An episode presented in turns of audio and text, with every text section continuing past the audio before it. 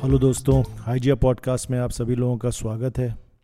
जैसा कि आप लोगों को पता है कि हम लोग हाइजिया पॉडकास्ट में फार्मास्यूटिकल रिलेटेड टॉपिक्स पे बात करते हैं। आज हम लोगों ने एक बहुत ही इम्पोर्टेंट टॉपिक पे बात करने का सोचा है और हम लोगों के साथ इसमें बात करने के लिए हाइजिया इंस्टीट्यूट के तीन प्रोफेसर्स हैं। आज का टॉपिक है graduate pharmacy aptitude test G और जी के बारे में कैसे एग्ज़ाम होता है, इसमें स्कॉलरशिप्स कौन सी होती हैं, इसको करने के बाद किन इंस्टीट्यूट्स में आपका एडमिशन हो सकता है, इसका सिग्निफिकेंस क्या है, कैसे क्रैक किया जाता है, इन सब चीज़ों के बारे में और बताने के लिए हम लोगों के साथ हैं धर्मेंद्र यादव सर, जो कि नाइपर से हैं और फार्मोकोग्नोसी के टीचर हैं। हमारे साथ हैं जितेंद्र मदान सर, फार्मास्यूटिक्स, वो भी नाइपर से ही हैं और हमारे साथ डॉक्टर अभिषेक हैं। तो वेलकम ऑल ऑफ़ यू तो पहला क्वेश्चन मैं धर्मेंद्र सर आपसे ही करना चाहता हूँ कि जी पैट क्या होता है? What is G PAT G PAT एक एप्टीट्यूड टेस्ट है। It is called graduate pharmacy aptitude test और ये फार्मेसी में एम फॉर्म प्रोग्राम में एडमिशन्स के लिए विद स्कॉलरशिप आपको uh, ये फैसिलिटेट करता है। तो अगर आप इसको क्वालिफाई करते हैं जी पैट तो आफ्टर डूइंग योर ग्रेजुएशन आप एम फॉर्म या पोस्ट ग्रेजुएशन जो फार्मेसी में है, उसमें ज्वाइन करने के लिए आपको स्कॉलरशिप मिलती है इसके बेसिस पे। इसके बेसिस पे आपको स्कॉलरशिप जो है वो मिलती है बारह हज़ार चार सौ रुपये पर मंथ और इसके साथ साथ मिलता है आपको इंडिया के टॉप कॉलेजेस में एडमिशन जो कि अपने आप में आप उसको पैसे से कंपेयर नहीं कर सकते, क्योंकि that those seats are not vacant for anyone who have the money those seats can only be taken if you have a GPAT score. Sir GPAT के बाद पोस्ट ग्रेजुएट कोर्सेज करने के लिए इंडिया में अच्छे इंस्टीट्यूट्स कौन कौन से हैं? अगर हम फार्मास्यूटिकल साइंसेस की फ़ील्ड की बात करें तो इंडिया में नाइपर सर्वोपरि गिना जाएगा।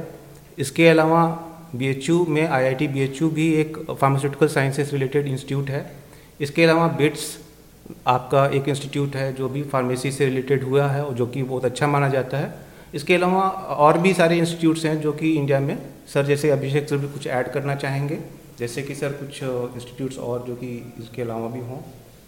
जैसे कि जामिया है। Jamia Hamdard is also good one UDCT is also good one या राइट और इस तरह से और भी बड़े बिल्कुल बिल्कुल। है। मणिपाल यहीं पे मैं एक बात ऐड करना चाहूँगा कि जो बड़े इंस्टीट्यूट हैं जेएसएस डॉक्टर अभिषेक जेएसएस के प्रोडक्ट हैं। जी। नाइपन मोहाली जिसका भारत में नंबर एक पे जो आता है। जी जी। और धर्मेंद्र अपना इन्फॉर्म उन्होंने वहीं से किया है। जी। बैट का आपका स्वयं का जो स्कोर है वो एक सौ छत्तीस वन थर्टी सिक्स का? वन थर्टी सिक्स का स्कोर है। जी। जितेंद्र मदान सर जो है वो भी नाइबर मोहाली के हैं। जी। और इन्होंने भी दो बार जी पैट दिया था और टेन रैंक के अंदर अंदर इनका रैंक राइट तो बहुत खुशी हो रही है आप लोगों से बात करने में कि आप लोग बेस्ट इंस्टीट्यूट से हैं और शायद हमारे जो श्रोता हैं जो हमारे स्टूडेंट्स हैं उन लोगों को जी पैट के बारे में किस तरह से प्रिपरेशन की जाए किस तरह से कोई अच्छा सा स्कोर लाया जाए और पहले साल से आखिरी साल तक के क्या किया जाए इस बारे में आप लोग बहुत सारा मार्गदर्शन कर सकते हैं। बिल्कुल। तो इसी सिलसिले में मैं धर्मेंद्र सर आपसे एक और सवाल पूछना चाहता हूँ कि जी पैट कितने मार्क्स का होता है और किस तरह का मार्किंग सिस्टम होता है इसमें? नेगेटिव मार्किंग होती है या नहीं? बच्चे किस तरह से इसको अप्रोच कर सकते हैं? G PAT exam is of three hours duration तीन घंटे का एग्ज़ाम होता है। इसमें 125 क्वेश्चन होते हैं। और हर क्वेश्चन पे, हर प्रश्न पे आपको मिलते हैं चार नंबर अगर आपका सही उत्तर देते हैं तो। तो आपका टोटल हो गया, जो क्वेश्चन का टोटल जो क्वेश्चन पेपर है, वो आपका होगा 500 नंबर का क्वेश्चन पेपर होगा, क्योंकि 125 twenty five into four is equal to five hundred तो 500 आपके टोटल मार्क्स हो गए। इसके अलावा इसमें हर एक गलत प्रश्न का उत्तर देने पे जब भी आप गलत चीज़ को टिक कर देते हैं तो आपके एक नंबर जो है कट जाते हैं मतलब कि माइनस वन हो जाता है। ट्वेंटी फाइव हाँ तो आप ये समझ लीजिए कि इसमें नेगेटिव मार्किंग है और नेगेटिव मार्किंग जो है वो ट्वेंटी फाइव परसेंट की जैसा कि सर बताए ट्वेंटी फाइव परसेंट की नेगेटिव मार्किंग है। तो अगर इसमें ये है कि आप थोड़ा सा नेगेटिव मार्किंग जो है कभी कभी स्कोर को कम कर देती है तो ये चीज़ को भी आपको करना है कंट्रोल कब? जब आप क्वेश्चन पेपर्स लगातार एम लगाएँगे तो आपको ये हो जाएगा कैसे करना है। तो धर्मेंद्र सर, आप क्या ये बता सकते हैं कि एक बच्चा अगर जो कि थर्ड ईयर में है और उसको दो साल के बाद जी पैट का पेपर देना है तो वो किस तरह से अपनी प्रिपरेशन कर सकता है? और इसी के साथ में मैं एक और क्वेश्चन पूछना चाहूँगा कि सभी वर्ष के बच्चों के लिए, कि फ़र्स्ट ईयर के बच्चों के लिए कैसे प्रिपरेशन हो सेकेंड थर्ड और फोर्थ ईयर तो चाहे तो आप फोर्थ ईयर से स्टार्ट कर सकते हैं और धीरे धीरे करके नीचे की तरफ़ बात कर सकते हैं। राइट सो द स्ट्रैटेजी जो है आपकी प्रिपरेशन की वो इस समय जैसा कि सर ने आपने पूछा कि वो चेंज होनी चाहिए according to the time you have जितना समय है आपके पास उसके हिसाब से आपकी स्ट्रैटेजी जो है वो अलग अलग हो सकती है। जैसे कि जो फोर्थ ईयर के बच्चे हैं उनको अभी आपको तीन महीने बाद उनको एग्ज़ाम फेस करना है। Almost we are approximately talking तो तीन महीने बाद एग्ज़ाम फेस करना है। तो अब ये बच्चे जो हैं अब कहें कि एकदम स्टार्टिंग से जो उनकी जो फंडामेंटल बुक्स हैं उनसे पढ़ाई करें और पूरा पढ़ लें सिलेबस तो ये पॉसिबिलिटी नहीं है क्योंकि इसके लिए टाइम चाहिए। तो इनके लिए स्ट्रैटेजी होगी कि ये बेसिकली क्वेश्चन पेपर बेस्ड अपना अप्रोच रखें। क्वेश्चन पेपर्स जो प्रीवियस ईयर्स के क्वेश्चन पेपर्स आए हैं जैसे कि 10-12 साल के प्रीवियस ईयर्स के क्वेश्चन पेपर अच्छे से लगा लें। और जीपेट का एग्ज़ाम एक ऐसा एग्ज़ाम है जिसमें कि वो क्वेश्चंस जो पूछता है वो अपने आप में एक टॉपिक्स होते हैं। अगर जीपेट के एग्ज़ाम को अगर आप देखें तो इसमें कुल मिला के टॉपिक्स चार पाँच सौ टॉपिक्स ही हैं। आपको लगता है कि अलग अलग क्वेश्चन हैं मगर टॉपिक्स इसके चार पाँच सौ टॉपिक्स ही हैं।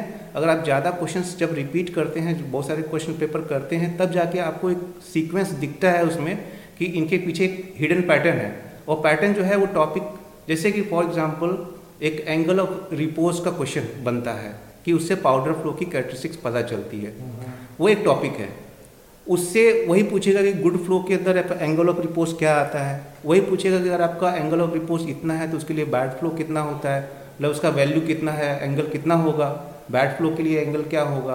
अगर बहुत अच्छा पाउडर फ्लो कर रहा है तो उसके लिए एंगल ऑफ़ रिपोज ऐसे ही पूछ सकता है कि एंगल ऑफ़ रिपोज ये है? बताइए इन चारों में से कौन सा ऑप्शन उसके लिए करेक्ट है? तो मतलब आप ये कहना चाहते हैं कि हर साल कुछ ऐसे टॉपिक्स हैं जिससे कि क्वेश्चन आता ही आता है?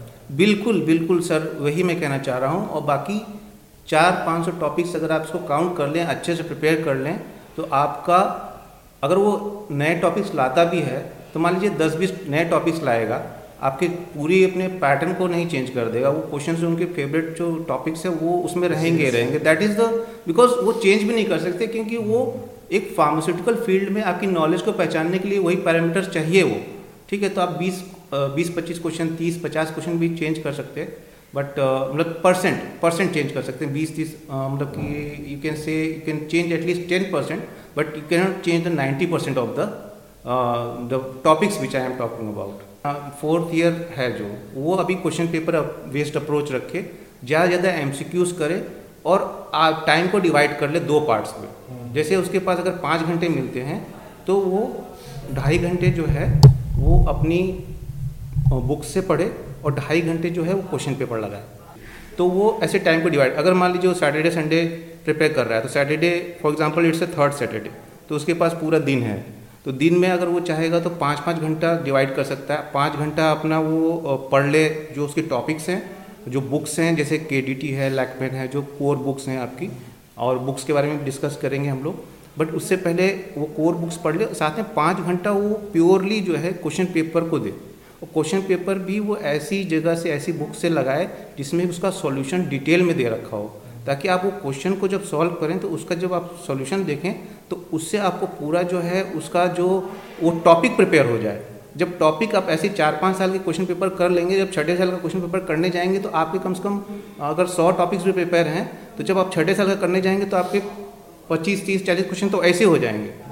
ठीक है तो ऐसे जब वो नेक्स्ट पेपर जैसे जो 2023 का पेपर आएगा तो आपके सारे टॉपिक्स अगर 10-15 साल के टॉपिक्स प्रिपेयर हो गए तो आप कम से कम तो 30-40 क्वेश्चन तो ऐसे ही कर देंगे।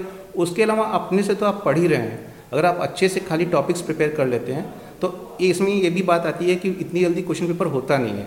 अगर आप एक क्वेश्चन करते हैं तो एक क्वेश्चन में एक टॉपिक को प्रिपेयर करने के लिए कम से कम तो पंद्रह बीस मिनट या आधा घंटा चाहिए। और सॉल्यूशन जो दे रखा है, उसको आपको रेफ़र भी करना चाहिए किसी स्टैंडर्ड बुक से। कि जो इसने सॉल्यूशन दे रखा है, उसमें अगर कोई चीज़ क्लैरिटी नहीं आ रही है तो उसको स्टैंडर्ड बुक से देख के समझ ले। जब वो चीज़ आप समझ गए हैं, तब आप समझिए कि ये टॉपिक मेरा प्रिपेयर हो गया, अगर एग्ज़ाम में ये आता है तो मैं कर ले जाऊँगा। तो for the time being if you talking about final year fourth year जो कि इमिडिएटली इसका तीन महीने का पेपर है तो वो ऐसे टाइम को डिवाइड कर ले। मेरे हिसाब से दो पार्ट्स में one for studying from the standard books and one for doing question from the question papers the book is like N Inamdar is a good book हम बुक्स में उसको डिस्कस करेंगे उसमें पीछे सॉल्यूशंस दे रखे हैं। सॉल्यूशन से प्रिपेयर करें।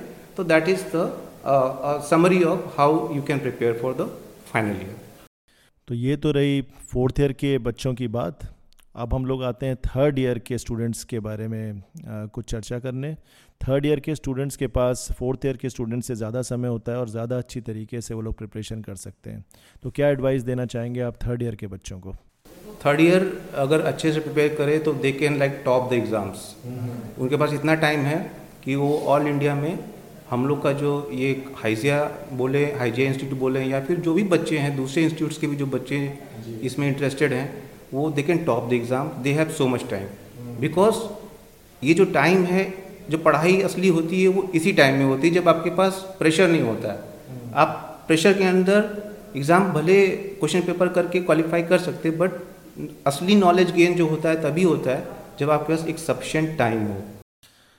सो थर्ड ईयर एक आइडियल टाइम होता है जिसमें बच्चे अब जी पैट की प्रिपरेशन अच्छे से कर सकते हैं उनके पास टाइम भी ज़्यादा होता है और प्रेशर भी कम होता है। कौन सी स्ट्रैटेजी सजेस्ट करेंगे आप थर्ड ईयर के स्टूडेंट्स के लिए? देखिए सर ऐसा है कि जी पैट जो है थर्ड ईयर के स्टूडेंट्स के लिए बस काफ़ी उनके पास टाइम है। टाइम है तो वो लोग को एक एडवांटेज ये है कि वो अच्छी बुक्स जो स्टैंडर्ड बुक्स आती हैं फार्मेसी की। The actual method of preparation is not by doing question papers the actual method of preparation is by studying the standard books which are there जो अच्छी बुक्स हैं उनको पढ़ें तो आपकी स्कोरिंग जो है ऑल इंडिया लेवल पे काफ़ी विद इन टॉप हंड्रेड आ सकती है। ठीक है?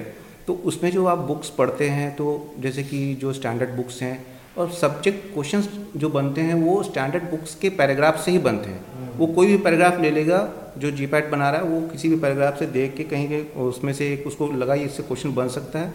तो दैट विल ही विल और she will frame the question वो ऐसे बनाते हैं क्वेश्चंस तो ये है कि जो फाइनल के स्टूडेंट्स है, जो थर्ड ईयर के स्टूडेंट्स सॉरी जो थर्ड ईयर के स्टूडेंट्स है they start reading from the good books and the books which are to be referred we will discuss that हम लोग उसको डिस्कस कर हाँ बुक सेक्शन में हम लोग डिस्कस करेंगे कि थर्ड ईयर के बच्चे किससे या फाइनल के भी जो है वो आधा टाइम तो बुक्स को पढ़ने के लिए दे रहे हैं तो किस बुक से पढ़ें? तो uh, उसमें हम लोग डिस्कस करेंगे। एक चीज़ है कि जो थर्ड ईयर के स्टूडेंट्स हैं उनको एक अगर उनको टाइम मिल रहा है तो अगर वो रेगुलर स्टडी करते हैं तो वो काफ़ी कुछ जो अपना लेवल धीमे धीमे इंक्रीज कर सकते हैं। और वो लेवल ऐसा हो सकता है कि आपको इंडिया के लेवल पे वो टॉप हंड्रेड या टॉप फाइव हंड्रेड के तो डेफिनेटली ले ही आएगा। और मैं एक चीज़ और कहना चाहूँगा कि यहाँ पे फार्मेसी में it's not the game of I Q I Q का गेम है ही नहीं है।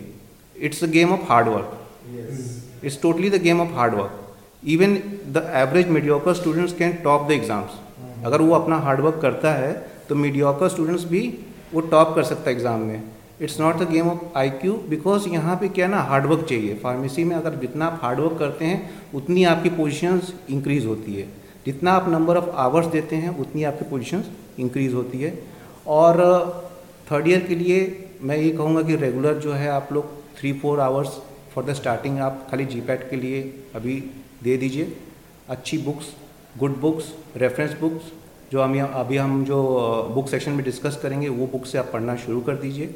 तो वहाँ पर हम लोग फिर से रेफरेंस देंगे कि आपको इस बुक से पढ़ना है थर्ड ईयर वाले स्टूडेंट्स के लिए स्पेशली ठीक है? तो एटलीस्ट अभी से आप जो है थ्री फोर आवर्स के लिए स्टार्टिंग कर दीजिए बुक्स का apart from your subjects apart from your subjects आप तीन चार घंटे अपनी बुक से पढ़ना शुरू कर दीजिए जो बुक्स हम लोग भी बताएँगे। तो इससे क्या है आपका धीमे धीमे प्रिपरेशन स्टार्ट हो जाएगी। और आगे कैसी स्ट्रैटेजी है? आगे स्ट्रैटेजी ये है कि आप धीमे धीमे इस टाइम को इंक्रीज़ करें। आप ऐसा करें कि at least seven hours a day की आपकी स्टडी हो अगर आपका कॉलेज नहीं है तो। और आप जो है जो स्टडी करें वो एक एक घंटे के ब्रेक में करें। मतलब एक घंटे का बैच एक तरह से एक बैच लगाएँ। एक बैच में 45 मिनट्स स्टडी करें विद फुल कंसंट्रेशन 15 मिनट का आप रिलैक्सेशन ले लें। हाँ, हाँ जैसे इस तरह से मतलब कि और फिर उसके बाद फिर से 45 मिनट्स पढ़ें फिर 15 मिनट का ब्रेक ले लें। और उस 15 मिनट में सोशल मीडिया वगैरह ना यूज़ करें थोड़ा घूमना टहलना टहल लीजिए थोड़ा सा रिलैक्स हो लीजिए थोड़ा लेटना लेट लीजिए बट सोशल मीडिया को टोटली ना यूज़ करें। और इस तरह से आप अगर सेवन आवर्स स्टडी करते हैं दिन भर में with full concentration only seven hours जबकि आप पढ़ने को चौदह घंटे भी पढ़ सकते हैं अगर एक दिन में चाहें तो। But only seven hours is more than enough if you are working with full concentration. And after दो सेवन आवर्स आपको ऐसी नींद आएगी शाम को कि आपको लगेगा आपने बहुत काम किया है तो और you also need to have at least six hours of sleeps that is most important अगर आप अगर सोते नहीं हैं अपनी जो हेल्थ पे ध्यान नहीं देते हैं तो that is he that is ultimately going to affect the your focus attention attention जो है कॉन्सेंट्रेशन मेंटेन करने के लिए सिक्स आवर्स की नींद ज़रूरी है। आप उसको ज़रूर लें। बहुत लोग क्या करते हैं कि पता चला कि जोश में आगे पढ़ाई कर रहे हैं रात में दो बजे पढ़ रहे हैं सुबह चार बजे उठ के पढ़ रहे हैं। उससे कोई बेनिफिट नहीं होगा ना। आप जब आपका ब्रेन ही नहीं उसका फोकस ही नहीं है उसके अंदर कॉन्सेंट्रेशन ही नहीं है तो वो डिफ्यूज़ है। और डिफ्यूज़ चीज़ कितनी भी उस कॉपी से बार बार गुजर जाए वो उससे कोई फ़ायदा नहीं है। तो कॉन्सेंट्रेशन होना चाहिए उसमें। मेरा ये मानना है। और फ़िलहाल थर्ड ईयर के लिए for the starting three four hours study start करें और फिर धीमे धीमे सेवन आवर्स तक ले जाएँ। और ये बैचेस में पढ़ें। जैसा कि मैंने बताया। और फिर से जब आप चार पाँच छः महीना ऐसे तो फिर एम लगाना शुरू करें अभी स्टैंडर्ड बुक से पढ़ें जो हम लोग रेफरेंस जो आप बुक सेशन का टॉपिक आएगा तो उसमें हम उसका आपको रेफरेंस भी देंगे कि कौन कौन सी बुक से आपको रेफ़र करना है कौन कौन सी बुक से पढ़ना स्टार्ट करना है। और उसमें से भी कैसे पढ़ना है उस बुक से भी कैसे पढ़ना है। हाँ, ठीक है। डॉक्टर अभिषेक आपने भी पोमोडोरो टेक्निक के बारे में कुछ बताया। क्या आप इसके बारे में विस्तार से जो एक्चुअली जो सर जो स्टडी की टेक्निक बता रहे हैं, उसको बेसिकली पोमोडोरो टेक्निक्स कहते हैं, जिसमें कि आप विदाउट एनी डिस्ट्रैक्शंस 45 मिनट्स या 50 मिनट्स का एक बेसिक स्टडी टाइम अपना रखते हैं, और फिर 10 टू 15 मिनट्स आप वो कुछ भी काम कर सकते हैं जो आपको अच्छा लग रहा है। गाना सुनना सोशल मीडिया घूमना, टहलना that is that 10 to 15 minutes basically works as a reward the reward that you give yourself for sitting 45 minutes 45 minutes right. so this 15 minutes of reward time will like gives uh, gives you dopamine or rejuvenates you so that you can again sit for another 45 minutes thank you doctor Abhishek इसी के साथ मुझे एक और बच्चों का एक perception होता है उसके बारे में भी बात करनी है कि थर्ड ईयर सेकेंड ईयर और फोर्थ ईयर के बहुत सारे एवरेज स्टूडेंट्स ये समझते हैं कि जी पैड टॉपर्स के लिए है और कई बार वो अपने आप को थोड़ा इन्फीरियर फील करते हैं। तो क्या आपको लगता है कि अगर हार्डवर्क लंबे समय तक किया जाए तो वो टैलेंट को बीट करता है? मुझे लगता है कि हार्डवर्क हमेशा ही टैलेंट को बीट करता है। और इसी के साथ धर्मेंद्र सर, अगर आप फ़र्स्ट ईयर और सेकेंड ईयर के स्टूडेंट्स के बारे में भी कुछ बता पाएँ तो बहुत अच्छा रहेगा। फ़र्स्ट ईयर और सेकेंड ईयर के बच्चों को बेसिकली अभी ज़्यादा टाइम ना भी दे तो भी कोई बात नहीं। बट जो भी वो चीज़ पढ़ते हैं, जैसे कि जो उनके सब्जेक्ट्स हैं, वो सब्जेक्ट्स जो पढ़ते हैं, उसमें उनको अच्छे से एक एक स्ट्रॉन्ग होल्ड बनाना चाहिए। जैसे कि मान लीजिए कि अगर फ़र्स्ट ईयर में फार्मास्यूटिकल एनालिसिस ही है तो एनालिसिस भी जी के सिलेबस में है। ठीक है तो आप ये सोच के चलो कि जो भी चीज़ हम पढ़ रहे हैं कम से कम उसको ही अच्छे से पढ़ लें ठीक है और उसको हम रिवाइज कर लें उसको अच्छे से हमारा प्रिपेयर रहे। एक चीज़ और करें इस समय जो आपके नोट्स बन रहे हैं जो भी पढ़ रहे हैं उसको संभाल के रख लें।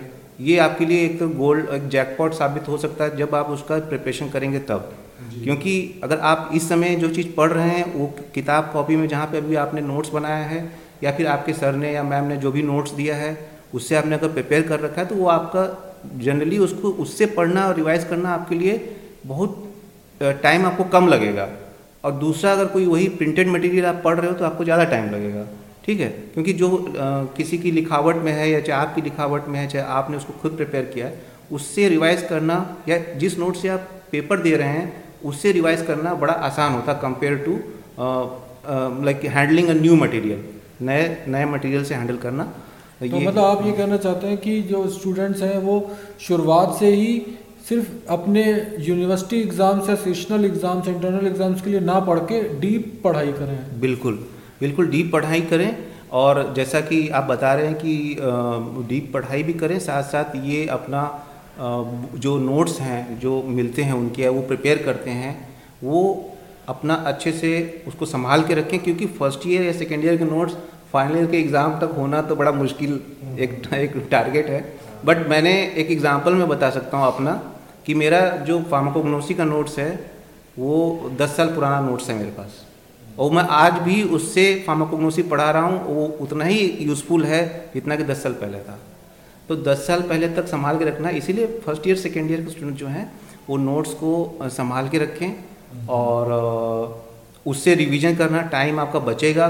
आपका टॉपिक प्रिपेयर हो जाएगा, क्योंकि आप जब जी के फोर्थ ईयर में जाएँगे, जब आपको बहुत सारा मटेरियल एक साथ पढ़ना पड़ेगा, तब हो सकता है वो छोटी सी कॉपी जो है आपका इतना टाइम बचा ले जाए, जितना आप सोच नहीं सकते।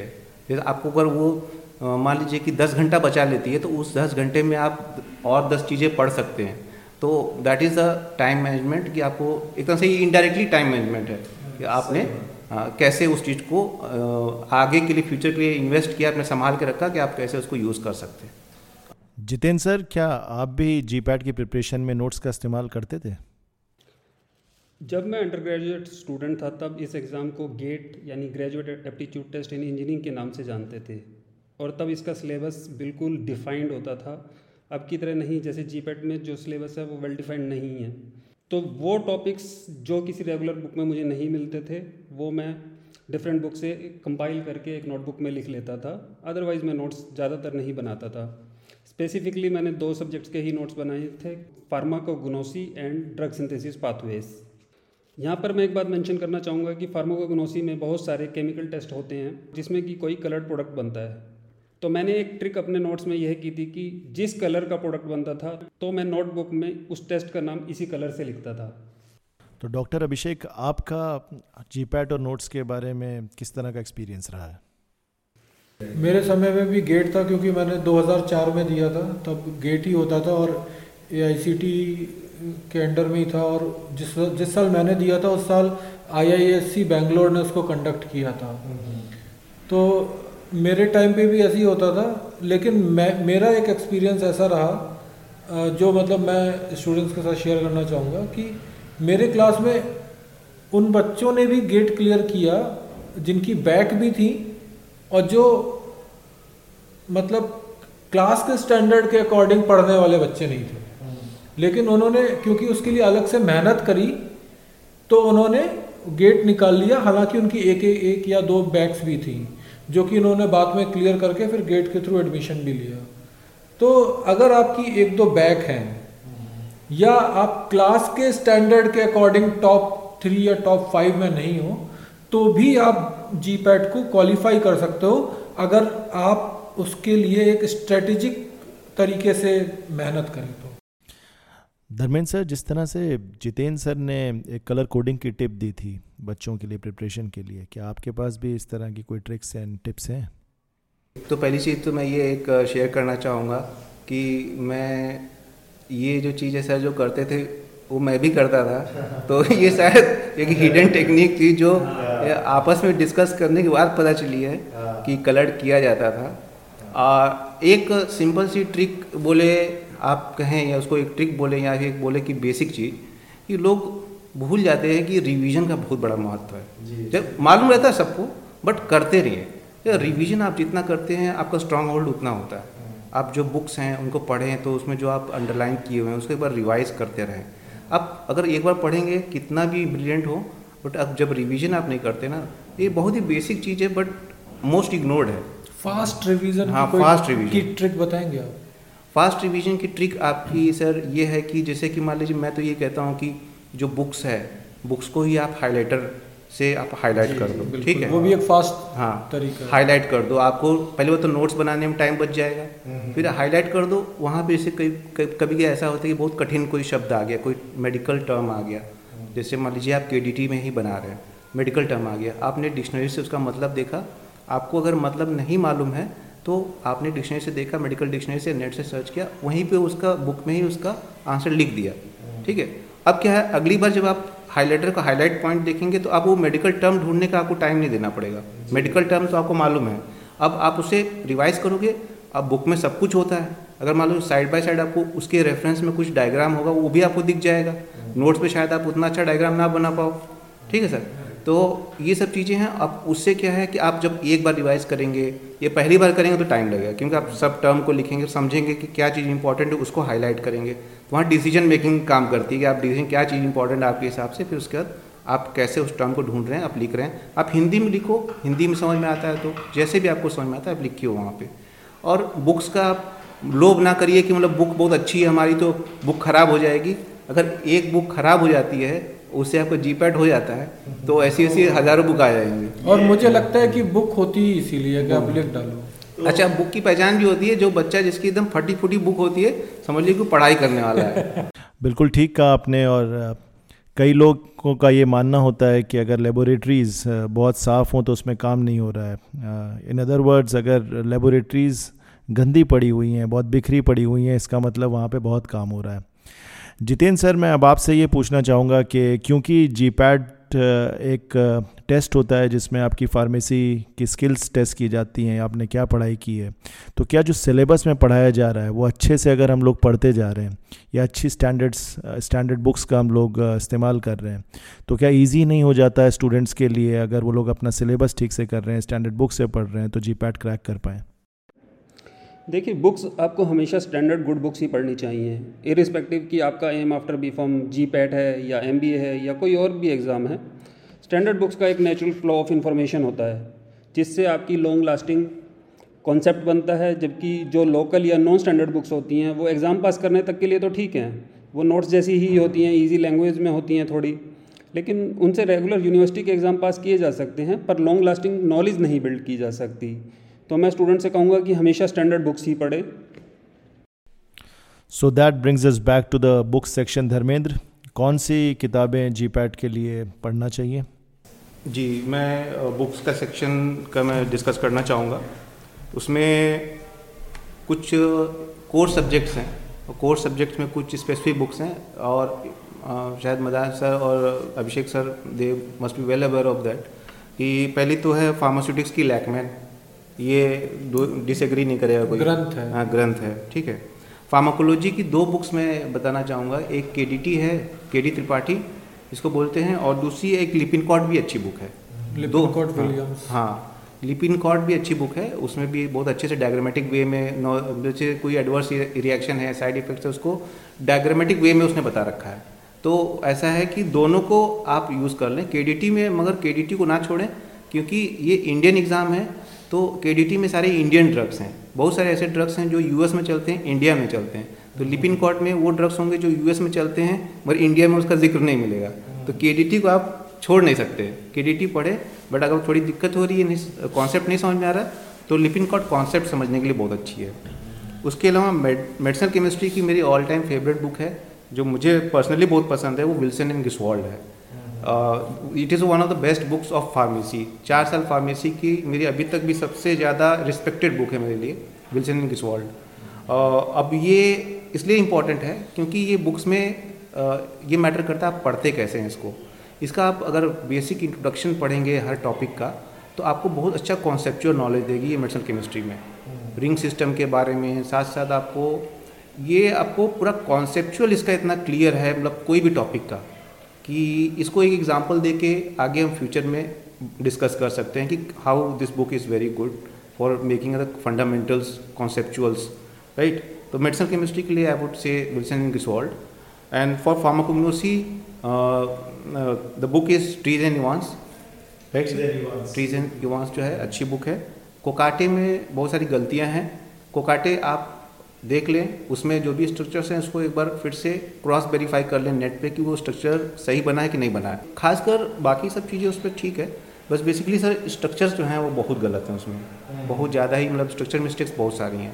तो अगर कोई रिंग बेस्ड क्वेश्चन पूछ देता है कभी एग्ज़ाम में फार्माकोग्नोसी के जैसे मान लीजिए कि आपका पेपावरीन है पेपावरीन जो है वो आइसोकिनोलिन में आता है। तो आइसोकिनोलिन रिंग की अगर मान लीजिए उसकी रिंग की पोजीशन उसने गड़बड़ कर दी और आपसे पूछा गया कि ये बताओ, ये रिंग सिस्टम कौन सा है तो आप कंफ्यूज हो जाओ, क्योंकि आपको क्लैरिटी जो कंटेंट जिससे पढ़ा है आपने, वो उसमें ही क्लैरिटी नहीं है। ठीक है? तो हमेशा जो है, आप उसको क्रॉस कंफर्म कर लें। तो ये चीज़ है। दूसरी, आप, फ़िलहाल फार्माकोग्नोसी की ये चार कोर सब्जेक्ट्स हैं तो इस पर हमने डिस्कस कर लिया। बायोकेमिस्ट्री के लिए मेरे ख्याल से जो आप बायोकेमिस्ट्री आपका सब्जेक्ट पढ़ता है सेकेंड ईयर थर्ड ईयर में या फ़र्स्ट ईयर में I am not sure biochemistry तो उसमें जो है आपके नोट्स जो प्रिपेयर होते हैं, आप उसको ही यूज़ कर लो, क्योंकि बायोकेमिस्ट्री से ज़्यादा क्वेश्चन आते नहीं हैं। आप अपना टाइम वेस्ट करेंगे अगर बायोकेमिस्ट्री के लिए अलग से पढ़ रहे हो तो ठीक है? तो आप उसको ही यूज़ कर लें, क्योंकि बायोकेमिस्ट्री आपके सब्जेक्ट में पढ़ता है। तो आप उसका यूटिलाइज करो ना।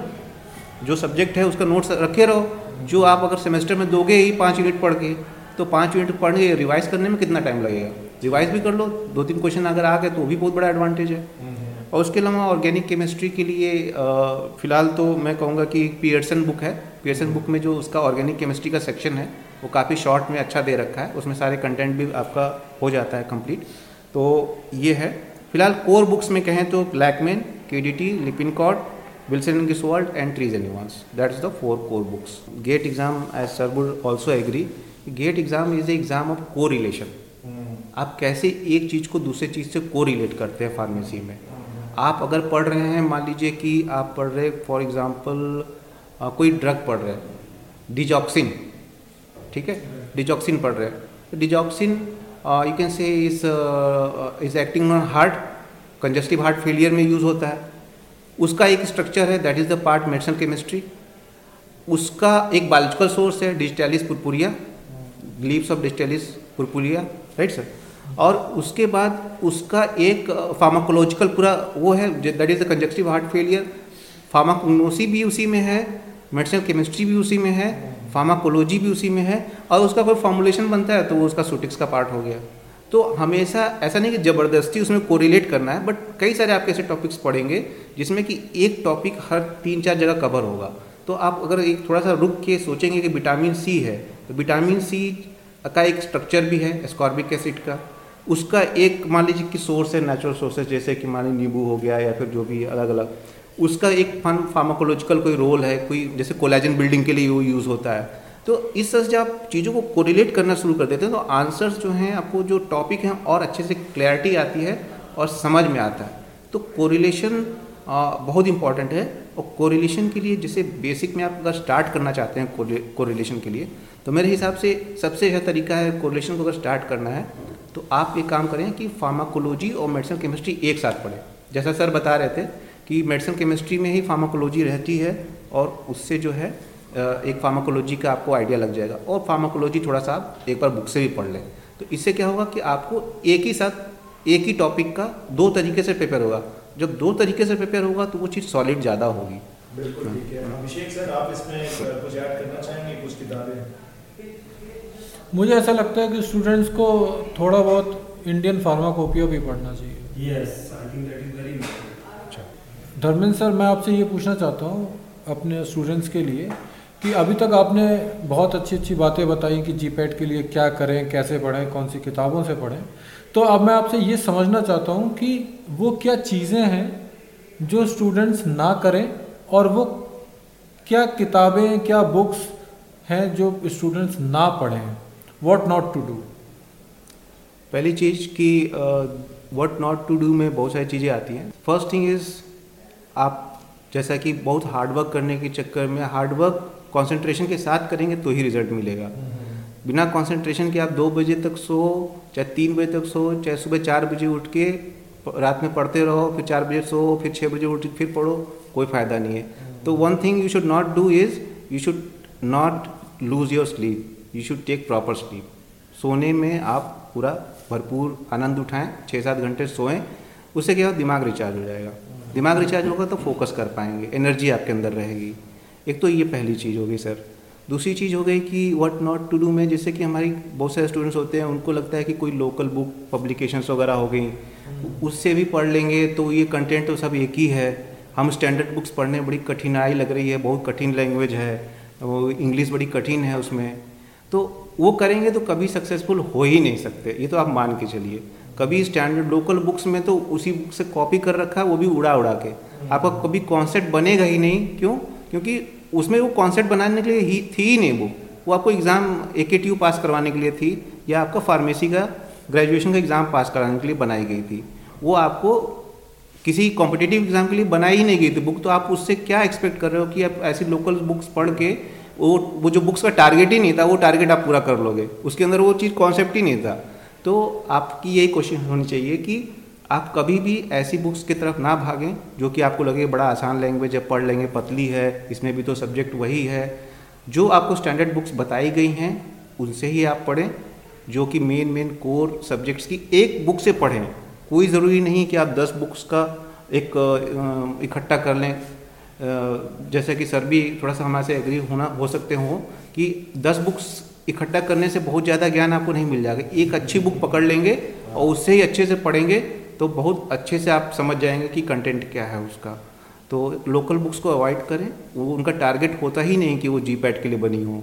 तो धर्मेंद्र सर, बहुत सारे स्टूडेंट्स का ये कंसेप्शन होता है कि जी की प्रिपरेशन क्योंकि बहुत वास्ट है तो वो ऐसी किताबों का इस्तेमाल करें जो कि बहुत पतली हों, जिसमें समराइज्ड फॉर्म में इंफॉर्मेशन दी हो की आइडियाज़ हों। और उसी लिए वो लोग कोई फॉर बड़े ऑथर्स की मोटी किताबों को पढ़ना पसंद नहीं करते हैं। तो मुझे ऐसा लगता है कि बड़े ऑथर्स की किताबों में जो कंसेप्ट होते हैं, जो इन्फॉर्मेशन होती है, वो काफ़ी सिंपल होती है, सरल शब्दों में होती है और अच्छी नॉलेज उससे डेवलप हो सकती है। आपका क्या कहना है इस बारे में? मेरे ख्याल से इस पॉइंट से तो सब लोग एग्री करेंगे। बहुत ही सॉलिड बात बताई सर आपने कि जितनी बड़ी किताब है, भले वो देखने में मोटी लगती है, डरावनी लगती है, मगर जब उसको अगर पढ़ना एक बार आप सीख गए तो उससे आसान कुछ हो ही नहीं सकता। क्योंकि उससे ना आपका सर कॉन्सेप्ट बिल्डअप होता है। आप एक बार कॉन्सेप्ट बिल्डअप हो गया ना तो आप जब उसको पढ़ें तो इंटरेस्टिंग लगेगी। एक बस एक डिफ़िकल्टी हो सकती है कि थोड़ी सी लैंग्वेज कठिन हो। स्टार्टिंग में जो हिंदी मीडियम के बच्चे होते हैं या जो सी बोर्ड से नहीं होते हैं।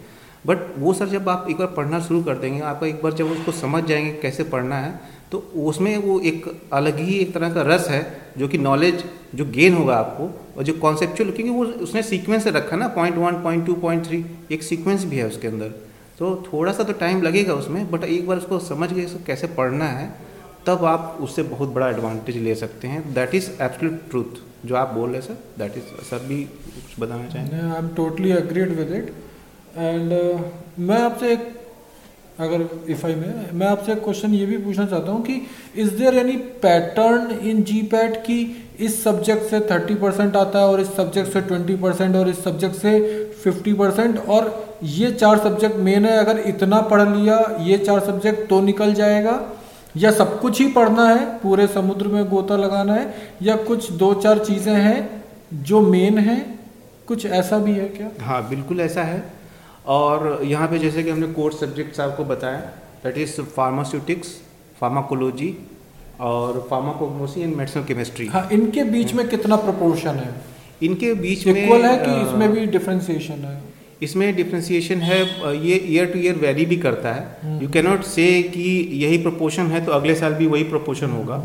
बट बेसिकली आपका सूटिक्स फार्माकोलॉजी और medicinal chemistry are the major one major और this pharmacognosy is also a major one but compare to pharmaceutics pharmacology and medicine chemistry it is given little less numbers तो आप ये मान के लीजिए 125 अगर प्रश्न हैं तो ये मान के चलिए कि अगर uh, 125 प्रश्न है तो मान लीजिए कि 25-30 क्वेश्चन अगर सुटिक्स के आते हैं और उसके बाद आपका फार्माकोलॉजी के 25 क्वेश्चन से 50 तो यही हो गए। फिर उसके बाद आपका 25 क्वेश्चन अगर 20 क्वेश्चन भी मेडिसिन केमिस्ट्री के आ गए तो आपके हो गए अबाउट सेवेंटी सेवेंटी के बाद 20 क्वेश्चन आप रख लो 20 20 क्वेश्चन रख लीजिए फार्माकोग्नोसी के राइट मुझे, मुझे तो ऐसा लगता है फार्माकोग्नोसी के क्वेश्चन और कम आते हैं।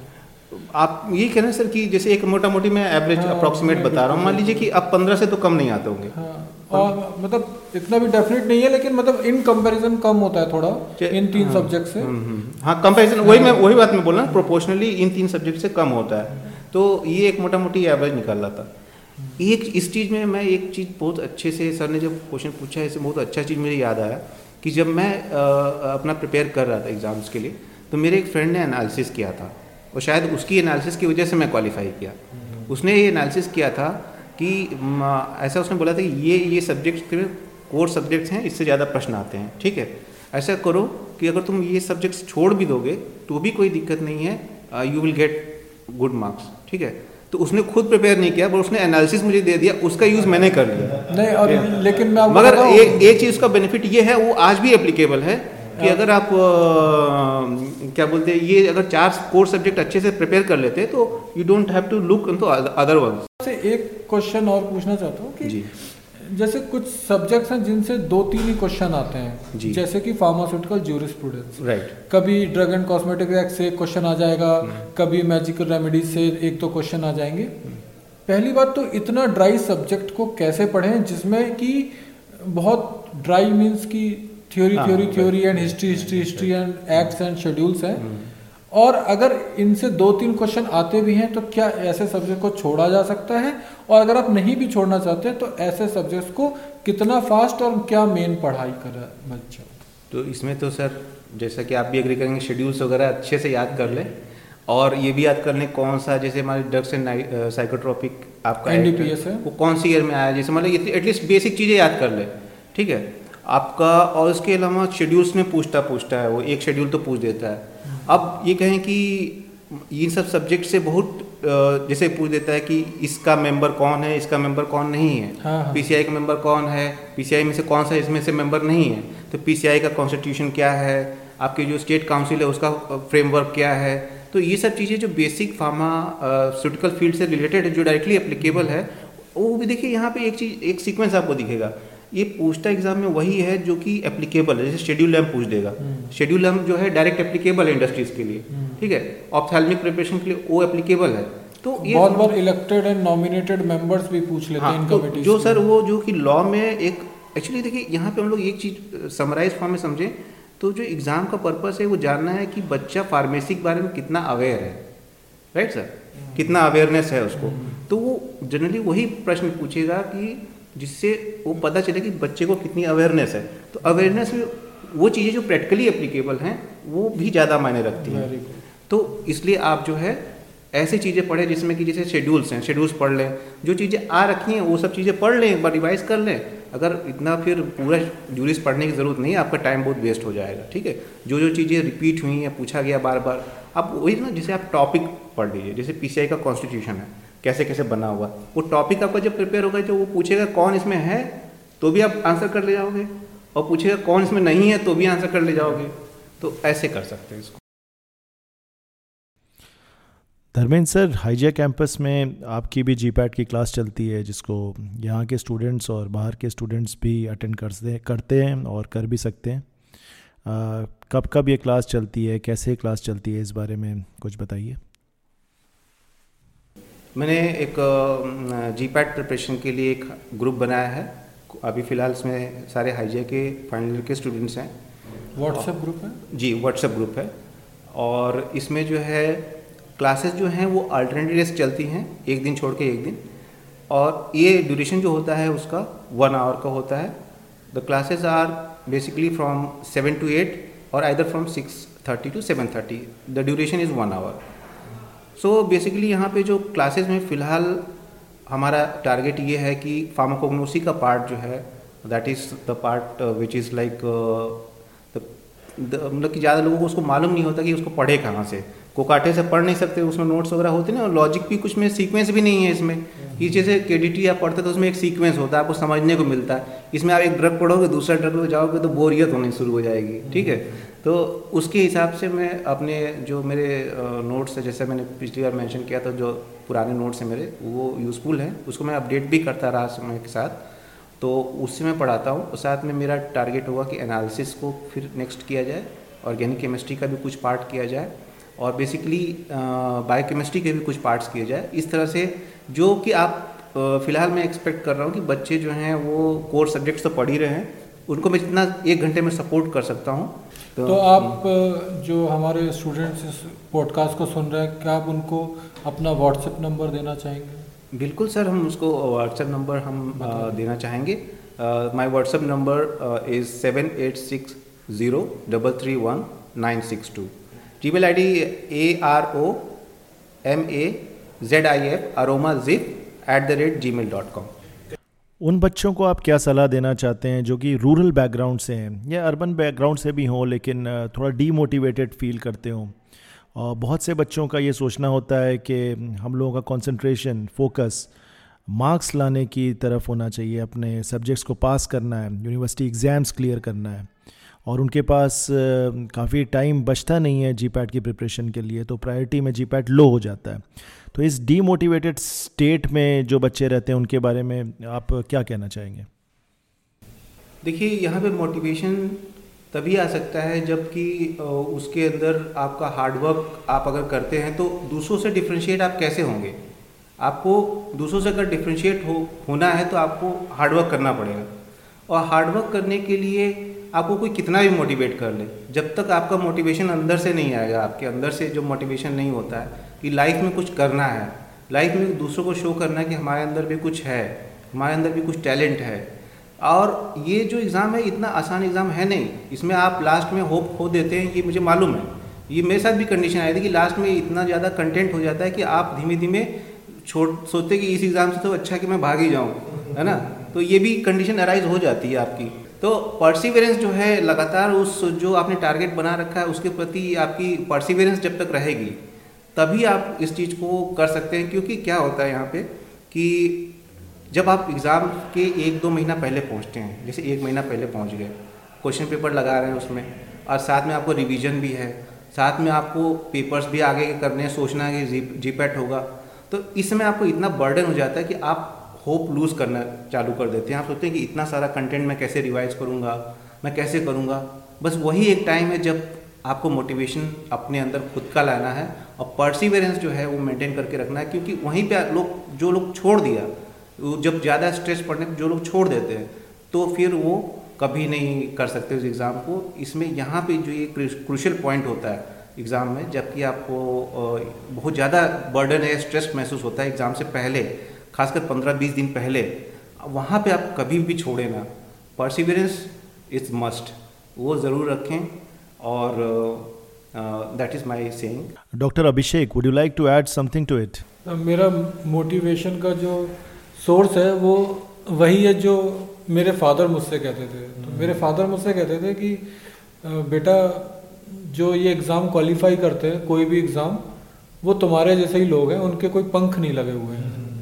तो ये जो बात है कि आपके, आप अपनी सीनियर क्लास में देखिए कि आपके कुछ सीनियर्स भी होंगे जिन्होंने जी पैट निकाला होगा। सबसे पहला सोर्स आपका वही होते हैं।